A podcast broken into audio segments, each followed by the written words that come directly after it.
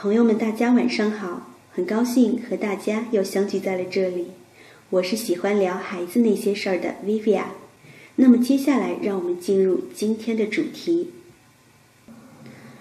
情商的培养是不是真的要等我们走进社会、走上工作岗位了才来关注呢？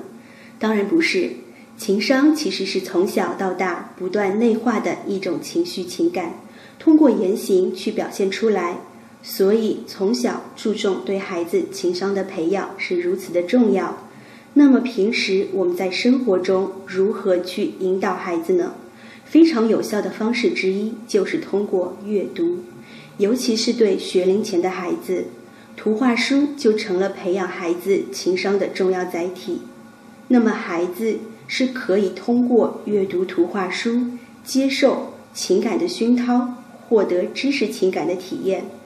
同时呢，图画书的阅读也能够培养孩子的爱心，有利于孩子快乐性格和想象力的培养。接下来，让我们来说一说情商这个问题。情商的产生差别不是先天形成的，而是在后天慢慢培养的。在孩子迅速成长的阶段就更为重要。从小的品质对将来的行为会有很大的影响。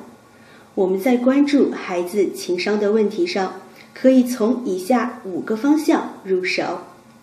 第一，了解自我情绪，就是能够观察自己内心的感受，明白情绪产生的原因，并且通过言语、表情、手势去表达自己的情绪。那么第二点，管理自我情绪，是指在了解自我情绪的基础上。如果出现了不良的情绪，能够有效的调节，使自己保持良好的心态。第三，激励自我的情绪，能够积极面对现实中出现的问题，调整自己，使自己处于积极的状态。第四，认知他人情绪，能够感受到他人的要求。并依据他人的情绪做出相应的反应，以及最后第五点，处理人际关系，能够做到控制自己的情绪，和他人进行良好的沟通互动，擅长处理与他人的关系。情商的培养和图画书究竟有怎样的关系呢？就以情商培养中的表达情绪和发泄情绪的关系。我们可以举一个例子，比如说，我们试想一下，有一天你的孩子在游乐场玩得很高兴，玩得热火朝天，完全停不下来。你作为家长突然阻止了孩子，这个时候他们会有怎样的反应呢？我们可以去一起想象一下这样的画面。这个画面已经跃然纸上了，我们会发现，可能有些孩子。他们是不是会又哭又闹，完全无法交流？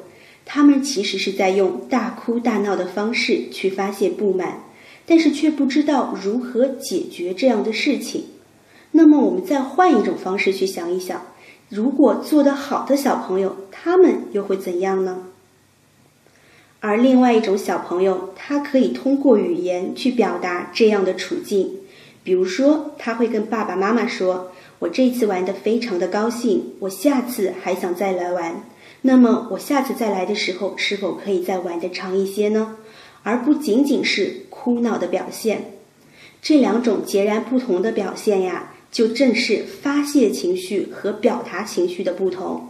那么我们会发现，这些是可以通过阅读图画书，让孩子在理解图画书的情节过程中，通过感悟人物的情感。和体会来表达自己的情感，也就是说，我们之前说的，当一种孩子了解了自我情绪，他可能会通过他的表情和手势表达自己，但是他缺乏管理和激励自我情绪。而阅读图画书呢，是可以从中学会人际交往的一些方式，使得孩子提升处理与父母、老师、朋友之间关系的能力。并且能够去解决到现实生活中遇到的一些问题。因为呀，图画书就是情商培养的载体之一。那既然知道图画书的阅读和孩子的情商培养有内在的联系性，作为家长应该怎样选择，或者说应该选择什么样的绘本呢？我们可以把绘本分为以下几类。第一种，我们叫它游戏性丰富的图画书。那既然知道图画书阅读和孩子情商培养的内在联系性，作为家长，我们应该如何选择，或者应该挑选什么样子的绘本呢？我们把绘本会分为以下几类。第一种，游戏性丰富的图画书。选择游戏性强的图画书，这些图画书中啊，都是以较为高明的手段与技巧，实现对特殊效果的处理和表现。像我们看到的这幅图片，就是游戏性非常丰富的图画书了。像这类型的图画书呀，是能够激发起孩子的阅读兴趣，孩子可以通过将图画书的内容与现实的问题结合起来。孩子通常呢会有角色模糊的概念，那么我们可以通过阅读这类型的图画书，学习图画书和模仿图画书中的内容，来解决现实生活中的问题。还有第二类幻想性丰富的图画书，儿童时期并无法对幻想与现实加以明确区分，很多图画书在创作时都会把幻想这一元素融合进去。因为这个对孩子的成长期的特点和天性是吻合的，所以家长朋友们在挑选图画书的时候，也可以适当挑选幻想性丰富的图画书。我们可以看到这张图片取自于阿罗有之彩色笔系列，在这种幻想性丰富的图画书里呀，可以非常巧妙地勾起孩子的兴趣。这支神奇的画笔帮助阿罗画了山，画了河，画了小路，画了高楼大厦，以及画了回家的路。这是非常有趣的。我们可以观察画面，看到这种类型的图画书能够让孩子在充分的想象空间里遨游，并且能够延伸出更多美妙的内容。第三种情感性丰富的图画书。很多图画书都会通过故事和画面的设计来寄托作者的情感，而这些情感也是孩子成长中需要经历和感悟的情绪。我们可以看到，如上的画面是取自于绘本《父母》中的两幅截图。这两张画面其实我们都可以观察发现到，在父母与孩子交往过程中，父母会帮助孩子换衣服。父母还会帮助孩子洗澡，以及在我们生病的时候躺在床上，父母很担心我们；在我们出去快乐玩耍的时候，父母看到我们玩耍也同样很高兴。像这些画面都是非常好的表达了父母跟我们之间平时相处表达出来的情感，同时呢，也能让孩子在阅读过程中感受到。之前说的认知他人情绪，孩子就能够感受到，在我们读绘本给他们听的时候，就能够感受到原来父母对我们的爱是这样的。在感受到父母的爱的同时，他们也会根据别人的情绪做出相应的反应。这就是我们身边中细微且真实的情感。当孩子和我们一起读到这些画面的时候，他就非常能够做到认知他人情绪。第四类故事性丰富的图画书，对孩子来说是非常好的选择。孩子能够去模仿故事中的角色行为，或者直接把自己当做故事中的主角，从而通过故事去感受不一样的情绪。这张画面取自于绘本《听觉》。在我们给孩子读绘本的时候，读到这儿，可以让孩子感受到在公园可以听到哪些声音。可是，除了能感受到这样的内容，家长朋友们可以想一想，这张画面我们还可以怎么去读呢？